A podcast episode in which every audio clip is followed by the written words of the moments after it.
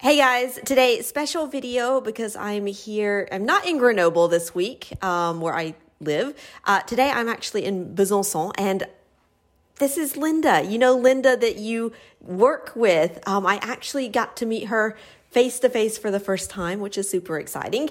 Um, and I'm with Aaron, who is my childhood friend. We've been friends since we were like five years old.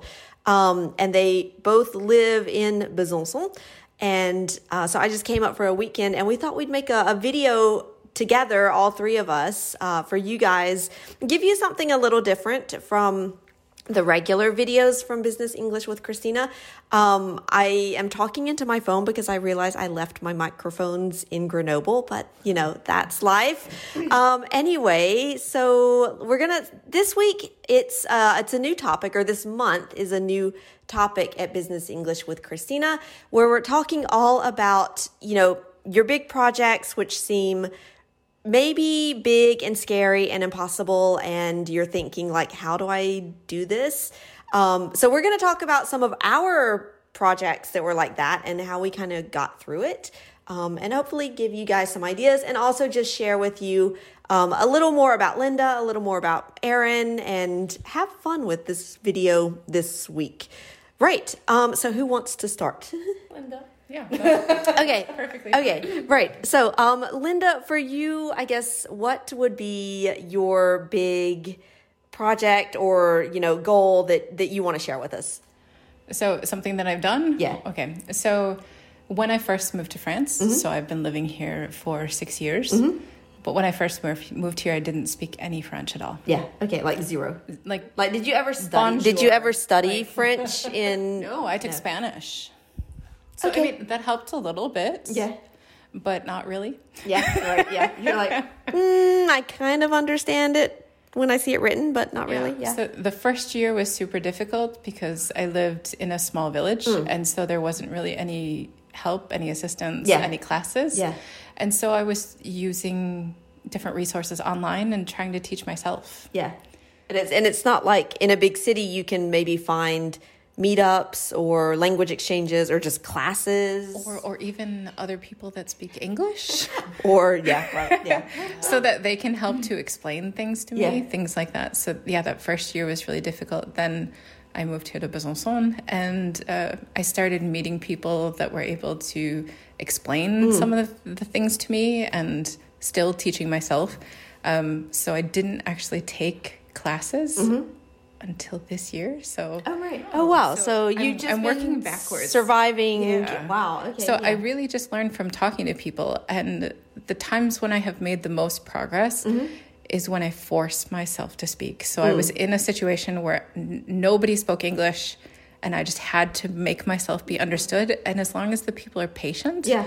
it, it really was fine. So yeah. I I think it was actually a good experience because now when I'm teaching, mm-hmm. I think it makes me a better teacher because I really understand the struggle. Yeah, it's, it's like I know what you're feeling. And, you, and I think is you have to feel like, okay, I know I'm feeling pretty stupid here, yeah. but, uh, you know, if you're patient with me, I'm going to just have to get over that and try my best. And, well, and, yeah. and I made mistakes that were, like, truly embarrassing.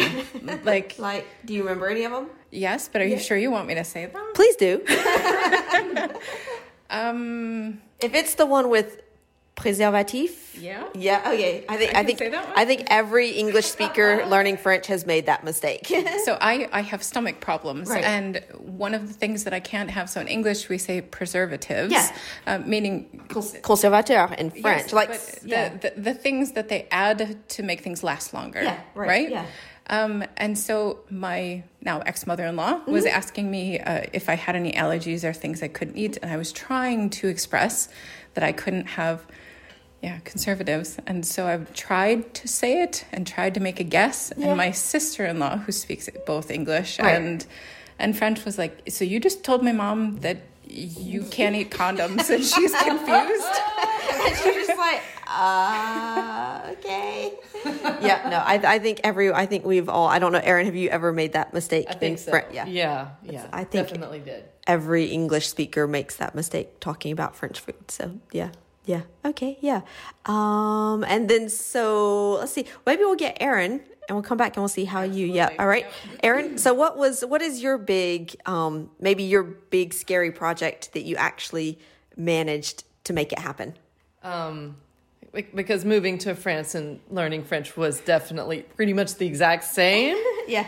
Uh, and, and I've been here a little longer. I've been here fifteen years. Yeah. And I opened a CrossFit gym mm-hmm. in France. Yeah, just, which we just went and did CrossFit this morning. I, I thought, I thought, I thought I was gonna die actually, but you know that's another story. Anyway, so sorry. Um, yeah, and I'm not a business-minded kind of person yeah, really, yeah. and uh, but it just had to happen, and so uh, we made it happen. Uh, little yeah. by little, yeah. went went to the banks. I had the whole project. Had to build things physically. And um, no, I'm I'm really proud of it, but yeah. I never imagined that yeah. would work out. Like and like when we went to your, I can't say it's a gym, right? It has to. It's a box. It's a box. It's a box. Okay, so when I went, I when I went to your CrossFit box this morning, um, yes. So get the get the terminology right. Um, yeah, it was like I was really impressed. I was like, wow, you guys have like it's like I don't know, it's just really impressive. I was like, wow, it's like all CrossFit electron stuff like all over the place, but like re- like really nicely done and, and yeah. like yeah no I was I was really impressed. So I think I don't like I don't know how you did it. I know because I'm, I'm just like I, I can't don't either. I, okay, but but you did it. Yeah. Um, and I'm just like oh my goodness, like opening up a CrossFit box like and it's a huge thing. I'm just like yeah. I don't know. It, it, we, I think we just when we decided we're gonna do it. Yeah. We just. You just go about one step at a time, figuring out what you have to do. Yeah, and we made it. it happen. And just kind of like take, okay, like what's the first thing we have to do? Let's yeah. get that done. And then what's the next thing we have yeah. to do? Let's get that done. And yeah. and you make lots of mistakes. Yeah, and you just have to catch back up yeah, about it. That's it. But yeah, yeah, it's, yeah, it's like, okay. We got it done. That's what I just call the mistakes. I'm like, that's just the cost of learning. Like you know, in the U S, like university. College tuition is really expensive. So I'm just like, well, I'm just going to make mistakes and I'm going to, it's going to cost money or time. And, and that's just going to be the, the price of the learning as you go type thing. Yeah. I'm just like, yeah. Okay.